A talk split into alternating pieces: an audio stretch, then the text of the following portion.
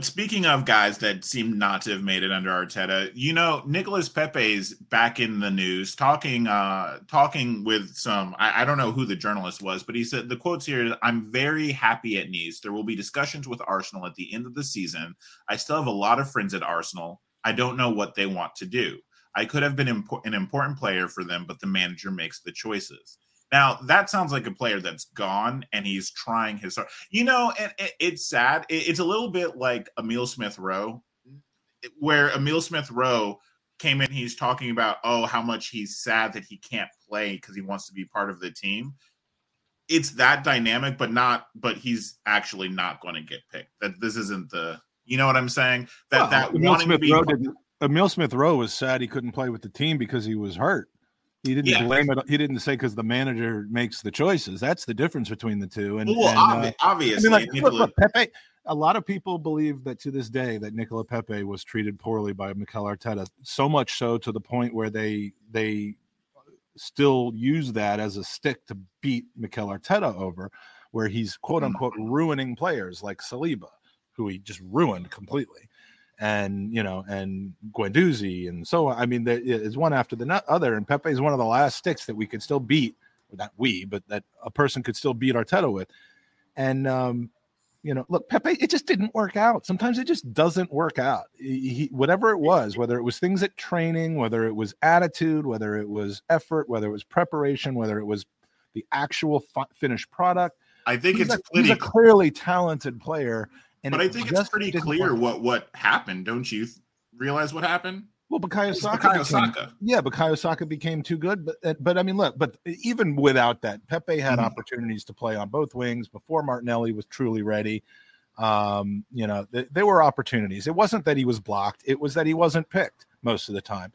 And that happens. I mean, Angel de Maria, you know, didn't have a good run in the Premier League while he was here.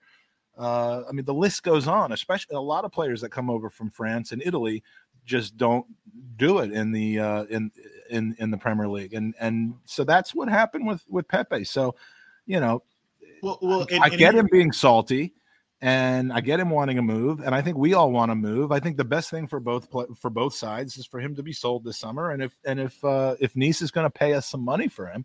Now, what I don't want is this bullshit that happens where he starts essentially torpedoing any value that he has in, you know, for us.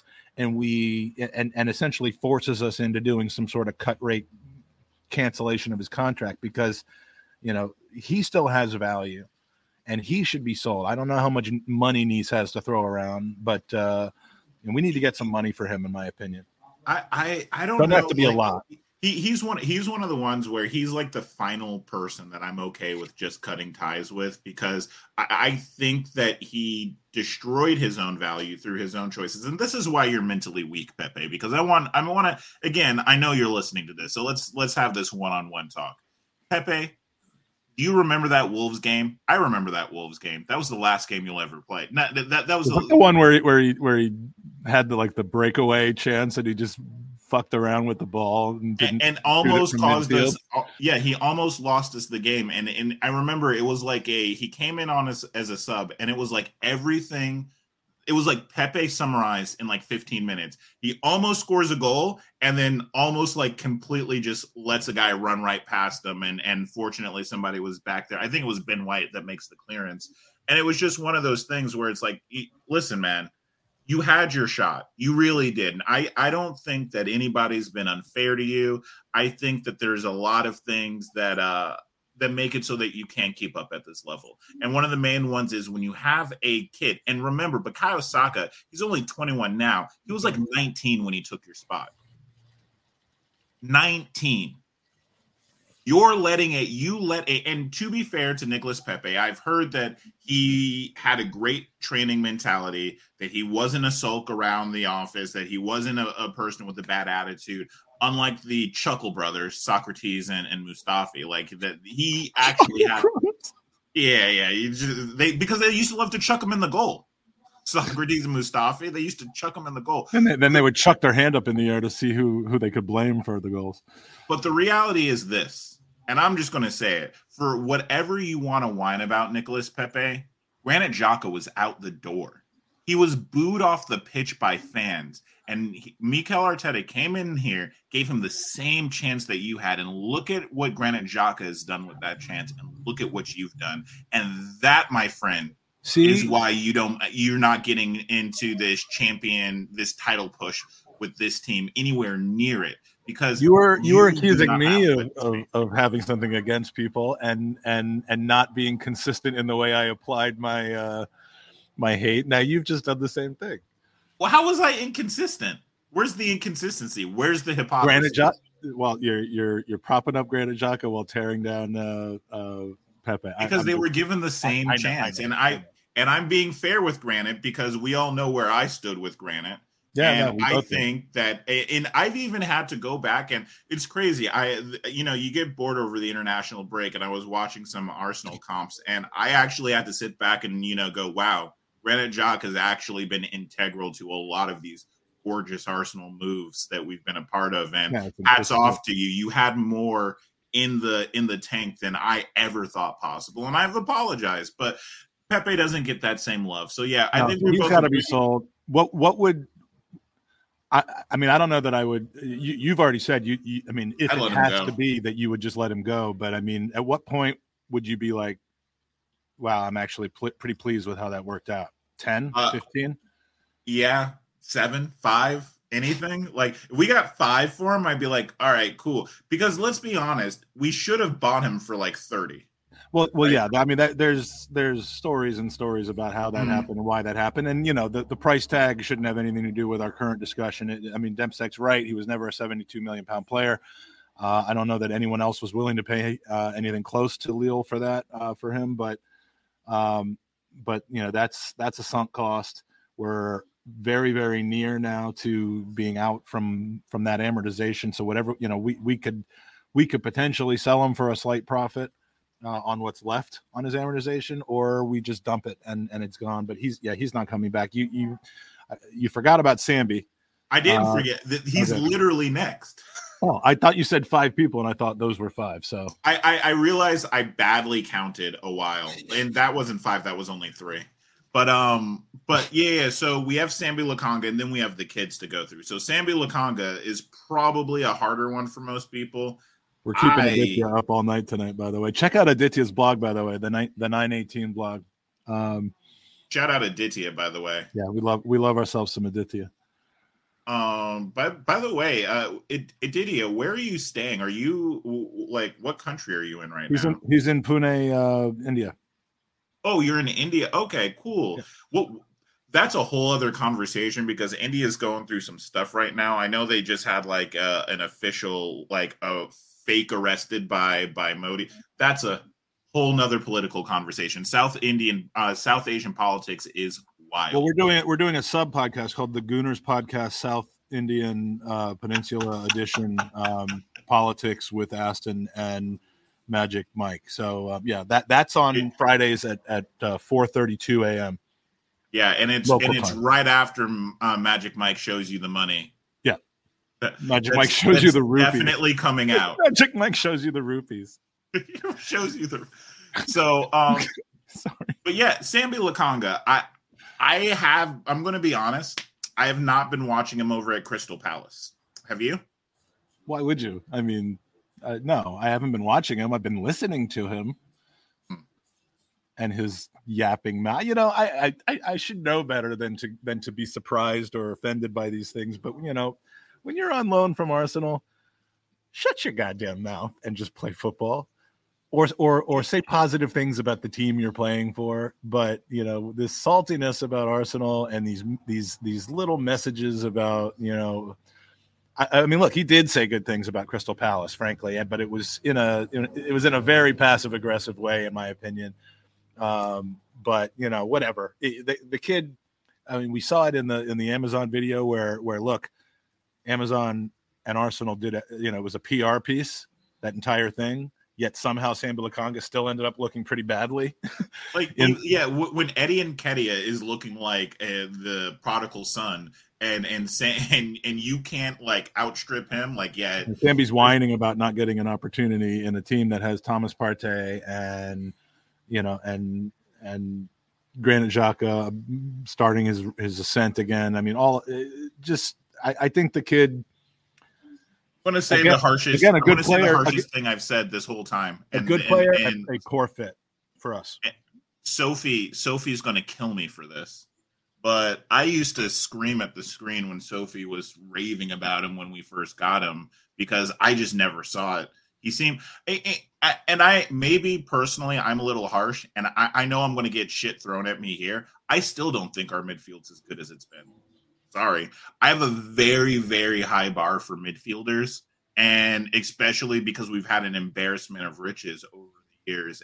And Sambi Lokonga just never looked it to me. He looked better than like Coquelin, He looked better than like, maybe we get more out of him, but he just seemed like Elneny level to me, where it's like okay as a backup maybe, but never really saw him. I never saw him being any sort of solution or taking any sort of step. But that's me. Maybe I'm being harsh now. Well, am I a bad guy now?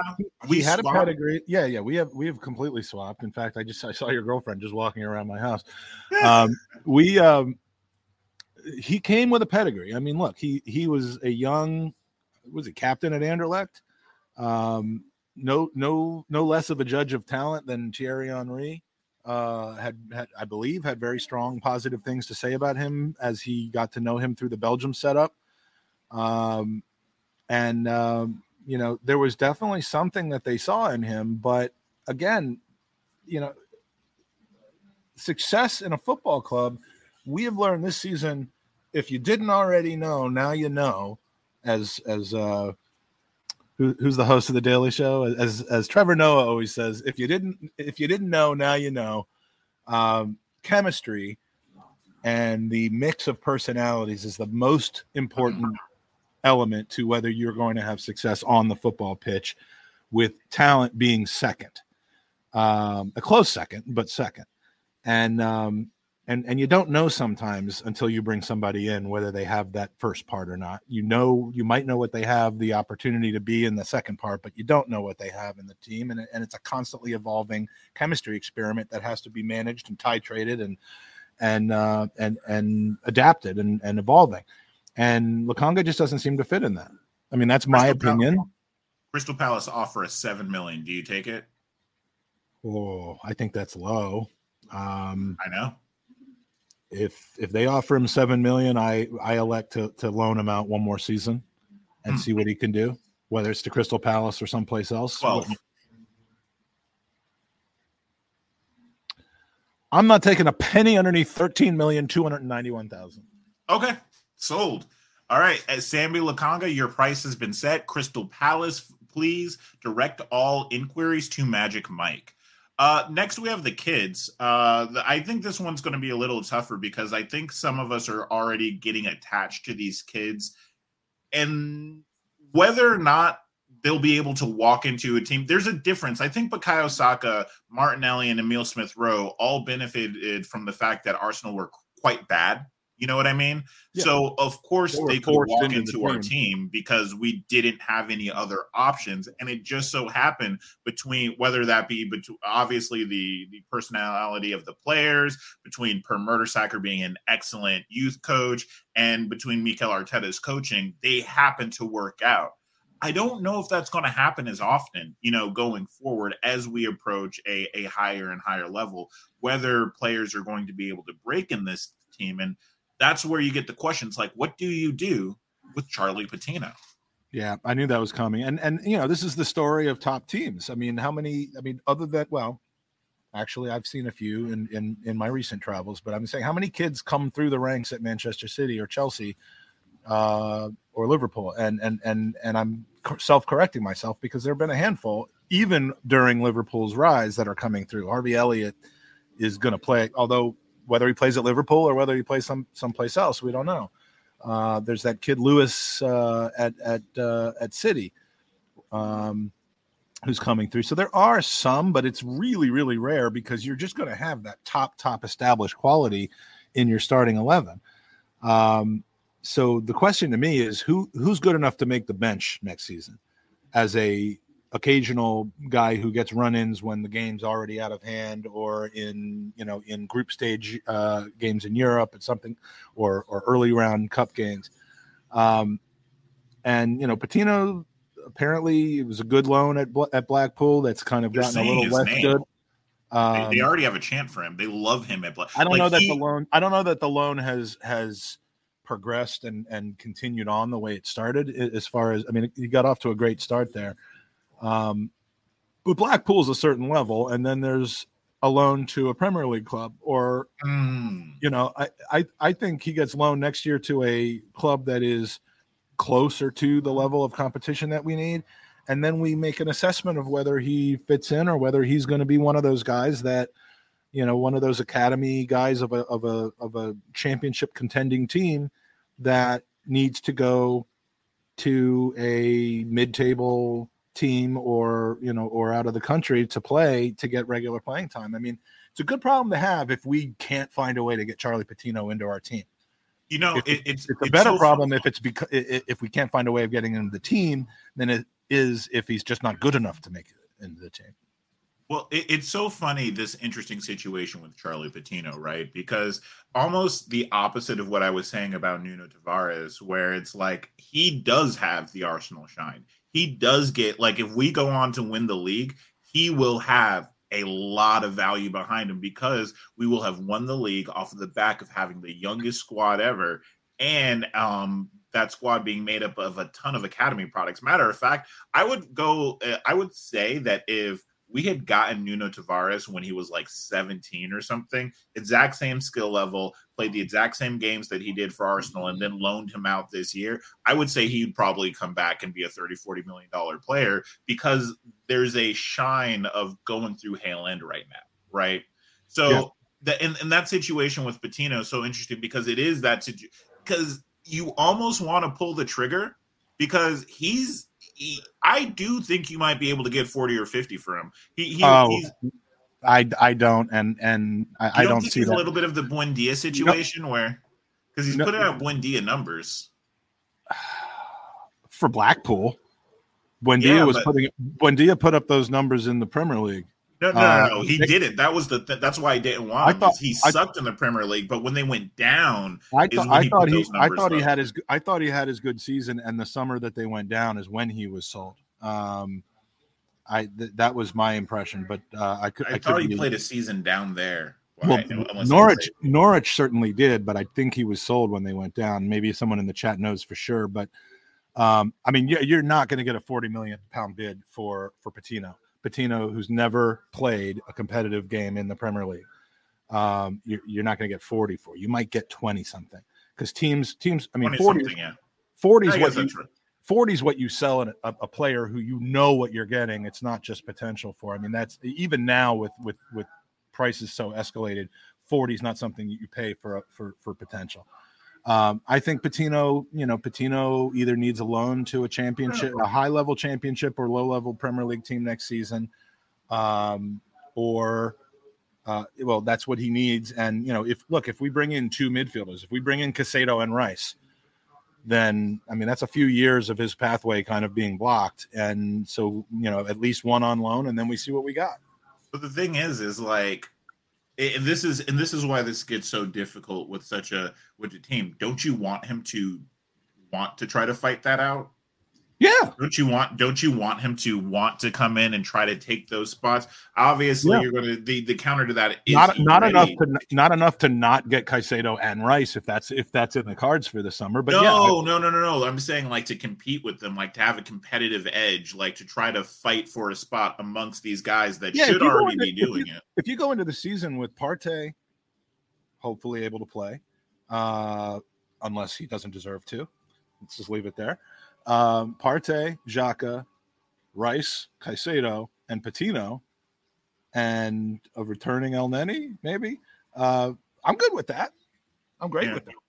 And trust me, Patino, even though he won't see a lot of minutes, he's going to get a lot better education and training than perhaps he would playing more minutes at a, you know, Bristol City or QPR or something like that. Did you say Xhaka? No, Patino. No, but did you say when you listed those players, did you name Xhaka? Is Xhaka not in your plans for next year? No, I said Partey, Xhaka, Rice. Okay. I missed it. I thought you were dropping a little bit of a bomb there. No. I don't drop bombs in the pool. What has Gerbil been telling you? I don't drop any bombs when I'm in the pool. Would you sell Xhaka? No, at this point. Well, yeah. I mean, again, everybody has a number. If someone offers me $50 million for Xhaka, yes, I would sell him. But me neither. At this point, I think I've come around to the guy's going to end his career with us, and you know, and when his play starts waning a little bit, and we can replace him with better quality, which could be as early as kind of starting to happen next season, depending on if you know who we sign when we sign Bellingham. You know, when that happens, I think he's still a valuable member of the team, and I mean, I couldn't have come around more on him. I think he ends his career with Arsenal. Yeah, you know, weirdly, he's one of the ones. I know Elneny's being talked about this way too, but he's the one that I think will end up in the coaching setup, whether it be at Arsenal. I don't know. I would like him to be at Arsenal's coaching setup, but I think Aditya nailed it. He's the Roy Kent of our team. 100%. I think he is the Roy Kent of our team. Okay, so we've got. What about what's his name? John Jules. Haven't heard much about him lately. Yeah, and Norton Cuffey. He's look. I don't pretend to be a George Bird and an expert on the youth side. There are even others of us in our own podcast and in Mikey's podcast and Not Another Arsenal podcast who spend a lot more time than I do watching the youth team, actually watching the youth team, not just reading the names. So, you know, Ruel Walters. There's essentially like a good part of a starting 11 that's coming through Hale End that we have to, you know, shit or get off the pot with in the next 2 years, let's say. But isn't that a great problem to have? Yeah, this is a really good problem. Okay, I'm bored of this one. Let's go on to Arsene Wenger, inducted into the Premier League Hall of Fame. You all know how I feel about Arsene Wenger. I could sit here and talk to everyone about it forever. What I did want to kind of talk about, though, what I think is really interesting, and it came out a little bit in the interview, is I don't think anybody gives Wenger any credit for this Arsenal team and his influence on it. And what I mean by that is Mikel Arteta specifically. Whenever we talk about Mikel Arteta, we always talk about Pep's influence, Pep this, Pep that, Pep, you know. And I'm not saying that Pep wasn't a huge influence and obviously where he draws a lot of inspiration and learning from, but like he said, he got his coaching badges under Wenger, and it was Wenger who helped him get those badges. Does he not get the like? And this almost goes in general. I don't think Arsene Wenger gets very much respect in general. I outside of like Arsenal, I don't think people really think very highly of him, and I find that a little frustrating personally. Well, the outside of Arsenal part of not respecting him is largely jealousy, and it's largely driven by the complete, just the Jose Mourinho attitude towards Arsene Wenger, which was very popular amongst Arsenal haters. So Arsene Wenger absolutely, I mean, this wasn't the question you asked, but absolutely belongs in any Hall of Fame of football coaching. He belongs in the Japanese Hall of Fame. He belongs in the French Hall of Fame. He belongs in the Premier League and the Hall of Fame there. He revolutionized the game. His battles with the only other coach that could ever be considered in his class in England, which is Fergie, were legendary. It made them both better. It's not a surprise that they ended up becoming very close friends and wine partners. But Arsene Wenger was revolutionary. But he had what he had that Alex Ferguson didn't.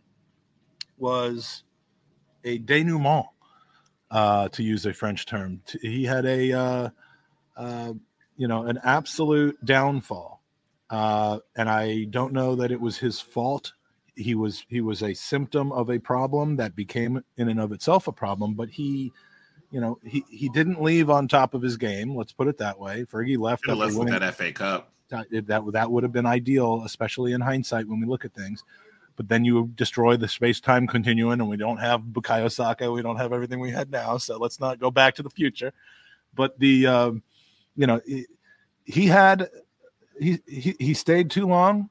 The game changed in a way that his stubbornness did not adapt to, and there's a lot of negative feelings about him. And I can be in two places when it comes to Arsene Wenger. I love him, I adore him. The one time I met him, it was right in the middle of all this stuff. It was literally a couple weeks after we won that FA Cup. It was in the summer of it was 2 years after that. So we won two consecutive FA Cups. Then we had the complete and total capitulation where you know we almost beat Leicester on Valentine's Day. We almost got into first place, and then we completely crashed for the rest of that season, and like just shit the bed against Swansea at home and gave Marcus Rashford the beginning of his career. And that summer, you know, everyone was complaining and talking about we should do this, we should do that. And I ran into him in the streets of San Jose where they were playing the MLS All-Star team, ironically enough. And all I could say was thank you, because I met the guy and I was just amazed in his aura. Just, I mean, I asked him for a selfie and I fumbled with my phone and he was patient. But like, my point is at the time when he was getting some of the most virulent hate, virulent hate from people within the Arsenal community, all I could say was thank you and appreciate him. But as far as getting credit for the team that we have now, the one connection he has to this team, in my opinion, is Mikel Arteta. But Mikel Arteta's management style and Murdersacker. Okay, yeah, fair enough. Mikel Arteta's management style and how he's implemented it, other than the way he acts with the press, his management style and the way he runs this club, not Wenger-like at all. To me, it's the complete opposite from what I understand. You know, Wenger was not a non-negotiables type of guy. He was a just let your talent and your beauty express itself, and I'm not barely going to coach at all type of style. That you know, and you know, we know from conversations that we've had that he didn't micromanage, he didn't obsess, he didn't train, he wasn't adaptable. And I think the second half of his run, the second half of his run, that lack of adaptability. I'm really struggling with the English language right now. The lack of adaptability.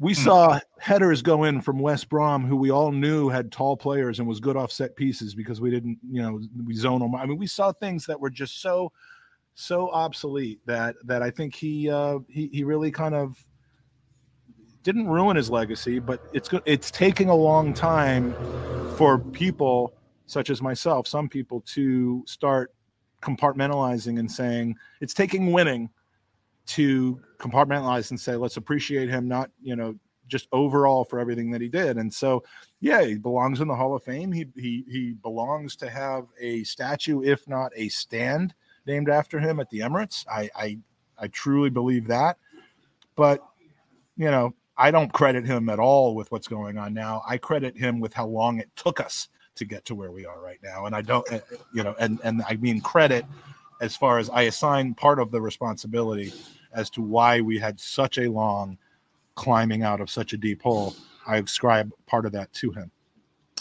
So I agree with some parts and I disagree with a lot of that. I think that a lot of those characteristics that are attributed to Wenger are very much in people's minds. The idea that the dude didn't train and that he was I understood that he asked people to express themselves, but you do not get a team to consistently play across tons of different players.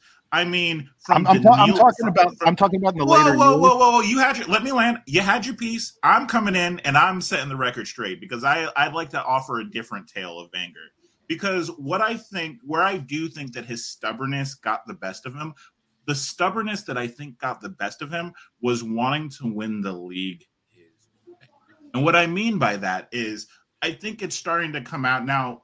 obviously they didn't have full ownership back then, so we don't know the full story. But I think that it's very reasonable to assume that Wenger wanted to win while maintaining a net profit. He was very wedded to that idea, and I think that limited us a lot of the times for the players and the deals that we were willing to do. There was a little bit as far as like his ability to coach. I do think that towards the end of his career, we were starting to see what is now normalized, which is the pressing systems. And I think the pressing systems were the only bow in his quiver that he didn't really add at the end. But I say this again, and I'll say this over and over again, banter years or not, that 2010s team had the best midfield I've seen in like football. Like I don't know what to say about when Arteta, Cazorla, Ozil, Ramsey. You've heard me say this a million times, but he did that again. Like if you look back, and I think that Wenger was just very, very, very obsessed with winning the league without going balls out, without buying a bunch of stars, without blowing a ton of money, without being unsustainable. And I think that ultimately, and that also is why we had a little bit of the downfall in the Emirates too. Why? Because he wanted to build this sustainable club, and he wanted to build this stadium to generate revenue to further feed the club, when at the time large investors started to come into the league, and it wasn't the same league money-wise anymore, financially. And he had too much control over the financial side of Arsenal because he didn't modernize. I mean, look at how much property, look at Arsenal's commercial revenue. Like the fact that we've been usurped by Tottenham has a lot to do with Wenger's obsession with investment into real estate back in the 2000s, right? So yeah, I mean, yeah. So I think that, though, what I want to say alternatively that I don't think people appreciate, no team that we had after 2008-9 deserved to be anywhere close to touching the league. I think Wenger made teams overperform. I think Wenger made a lot of teams overperform. And I think because we were so used to being the top teams, we didn't see it. The fact that he had that year, what was it, 2009, 2000, the year when we had the up and comers, the kid squad, that would have been the youngest team to ever win the league.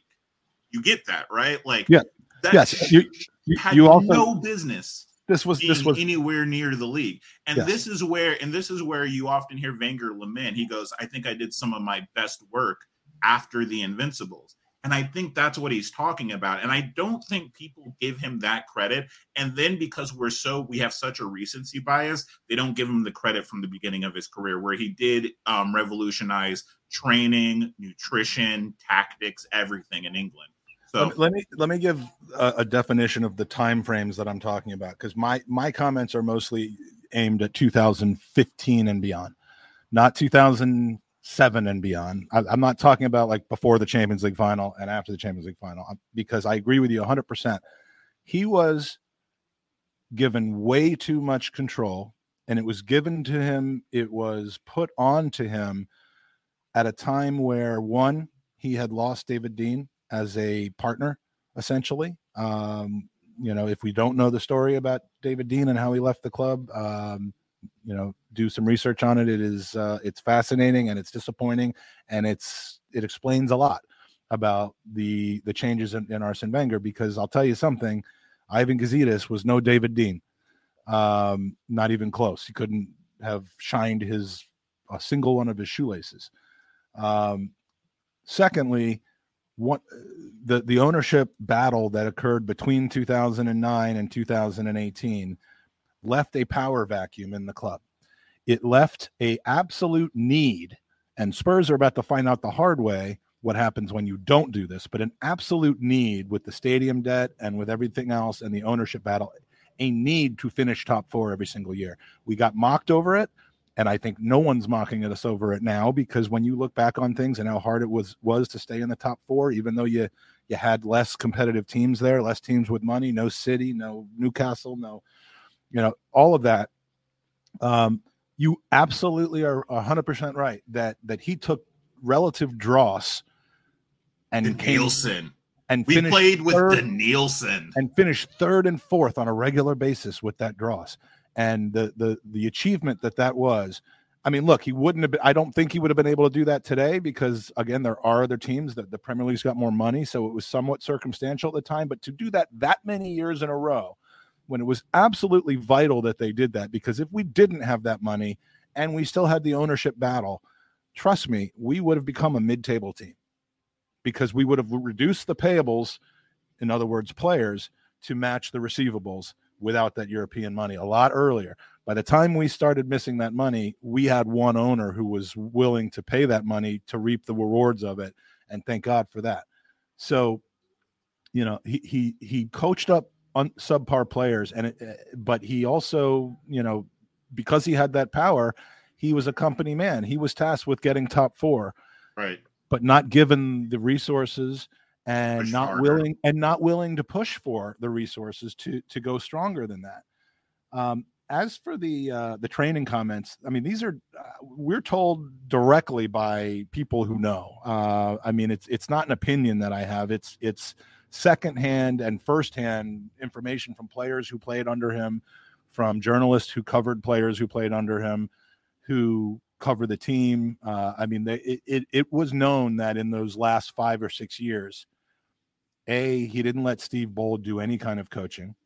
I mean, I'm speaking mostly about the defense here. The defenders were essentially just kicking the ball around in practice. They were given very little guidance. They were not micromanaged or coached by a defensive specialist, which you would think Steve Bould would have been, but he wasn't given the power. I think his stubbornness and management style was a bit of not minding the till of the football club, especially in defense, those last 3 or 4 seasons of his. And he was kind of riding off of, you know, what he was used to. Steve Bould has gone on to do what in coaching? I'm not propping up Steve Bould, but you know, if you have a defensive minded coach, you might as well let him coach. I mean, if he's maybe Steve Bould is, I mean, that's what I'm pointing out is if he's such a great defensive minded coach, why isn't he doing that? I didn't say he was great, but he shouldn't have been silenced and not allowed to do anything, which is essentially what we were told that he was. So, you know, but why? Why should he do something just because his name is Steve Bould? I'm saying he wasn't good enough. Let me replace that.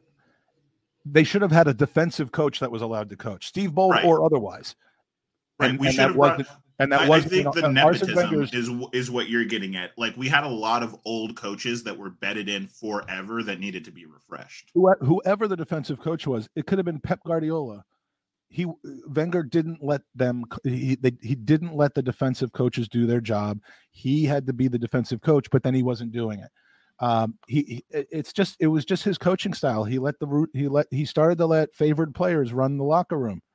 Mesut Ozil started his Mesut Oziling under Arsene Wenger, and the rat packs and the players who decided when they wanted to play hard, who were constantly looking for somebody to blame, the complete lack of leadership on the pitch that we saw from 2015, 16, 17, 18, that all happened under Arsene Wenger. So all I'm saying is his first 10 years were otherworldly.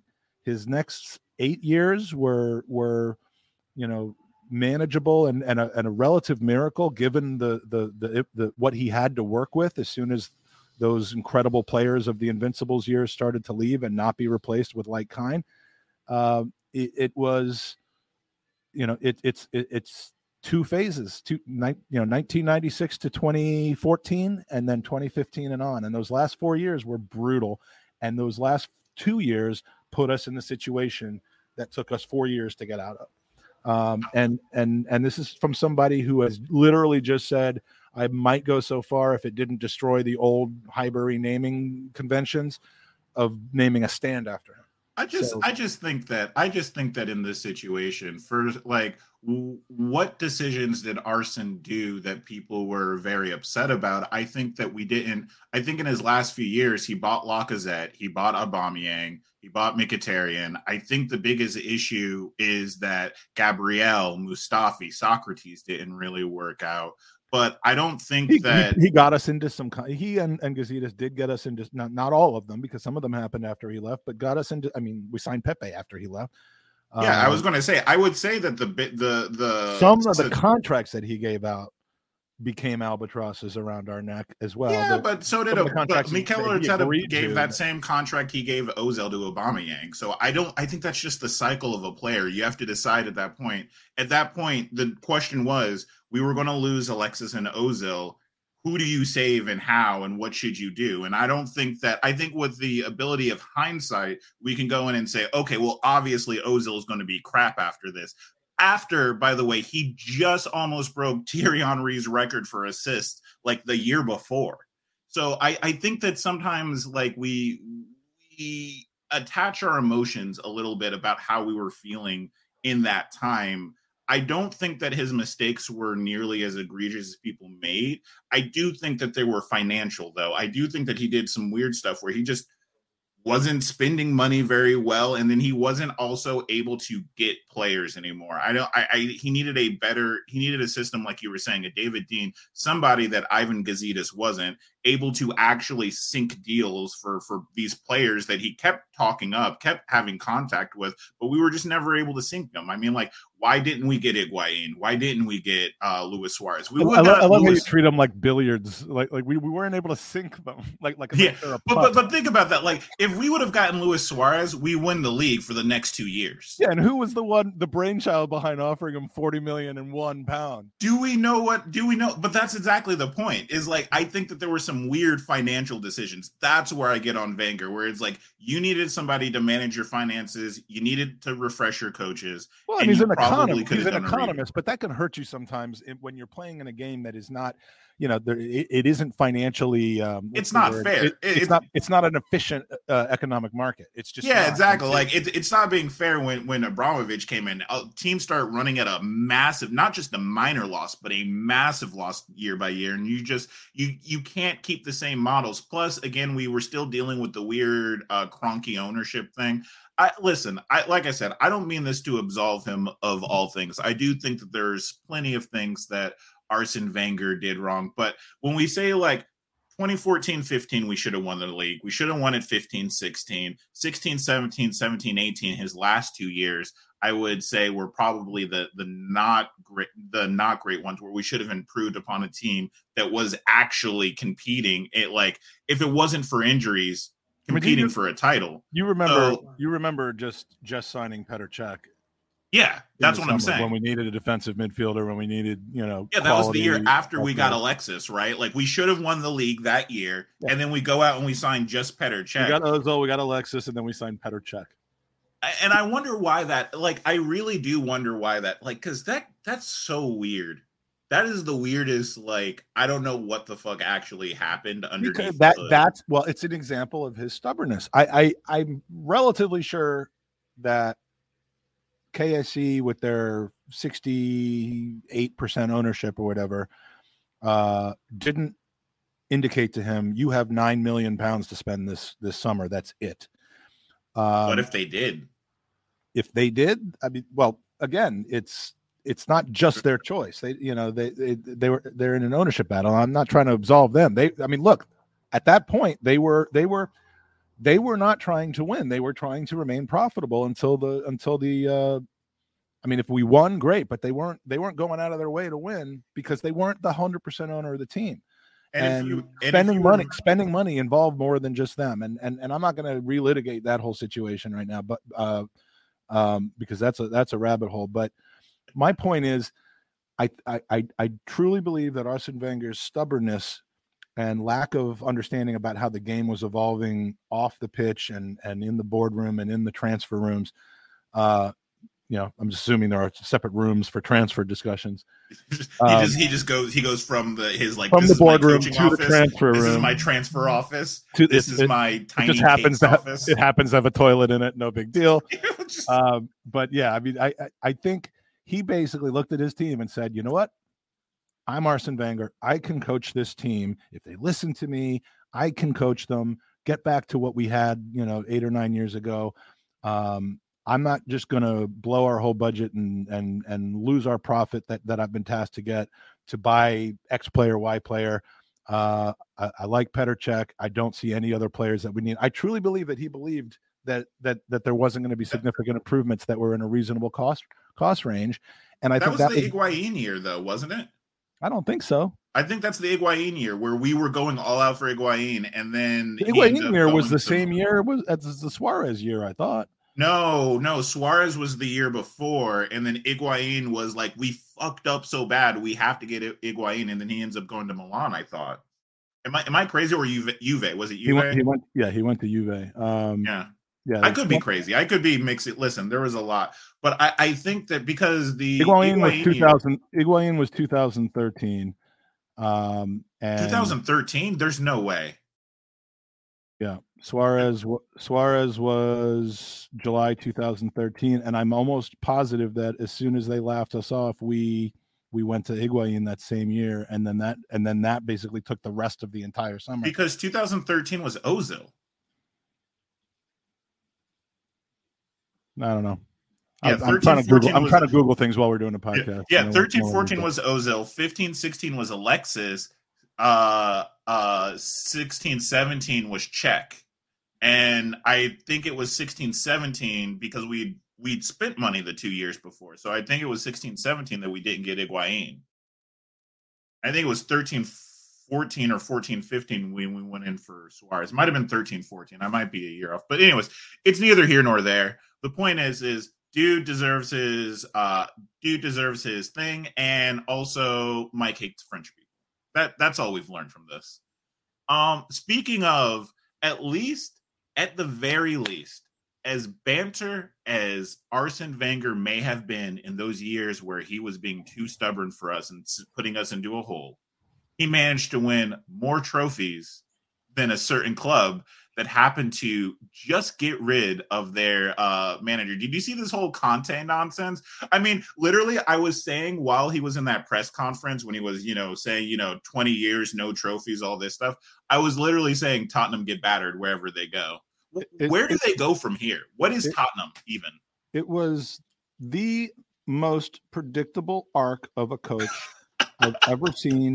I'm getting tired of saying how right I was and how many people I argued with about ambition in hiring versus desperation. Tottenham asked him to come to coach them 3 months after or 4 months after he had already turned them down because they had failed with Nuno Santos Espíritus Hernandez. De La Hoya. and they just had nowhere else to turn. They basically had, I mean, it was like when you sign Ronaldo just so that you can sell the shirts. That's what right. It was. I mean, and that's not, Conte can be a great coach. I have very little respect for coaches that tend to only do well when they're provided the world. It's nice to see a coach like that. Some, you know, like Rafa Benitez ended up coaching some subpar teams.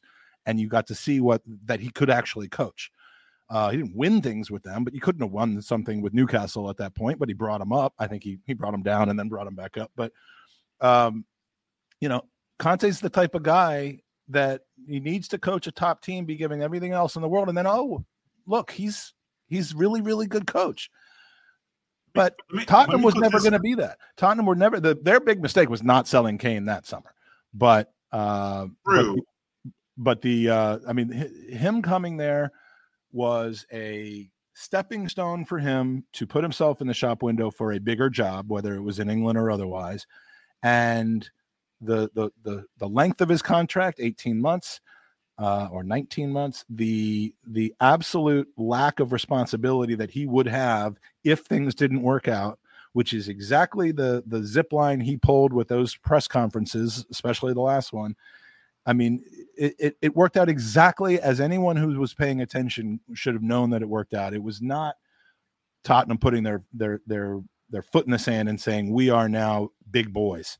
It was a big boy move that they had to make for show, and it didn't work out because you cannot build a house on a crappy foundation, and they have a crappy foundation there. So you could use the best cement in the world, the best wood in the world, and the house is still going to fall down. It is now in the process of falling down. It will officially fall down if they don't make the Champions League this season. And given their stadium austerity and their $1 billion of debt or £1 billion of debt,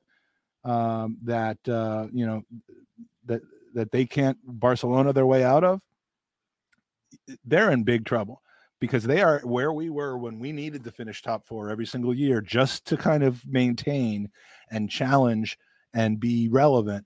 And when they stop getting that money for one season, possibly two or more, it's going to be cascading, and they're going to be right back to being the shit club that they are, but with a lot bigger expenses.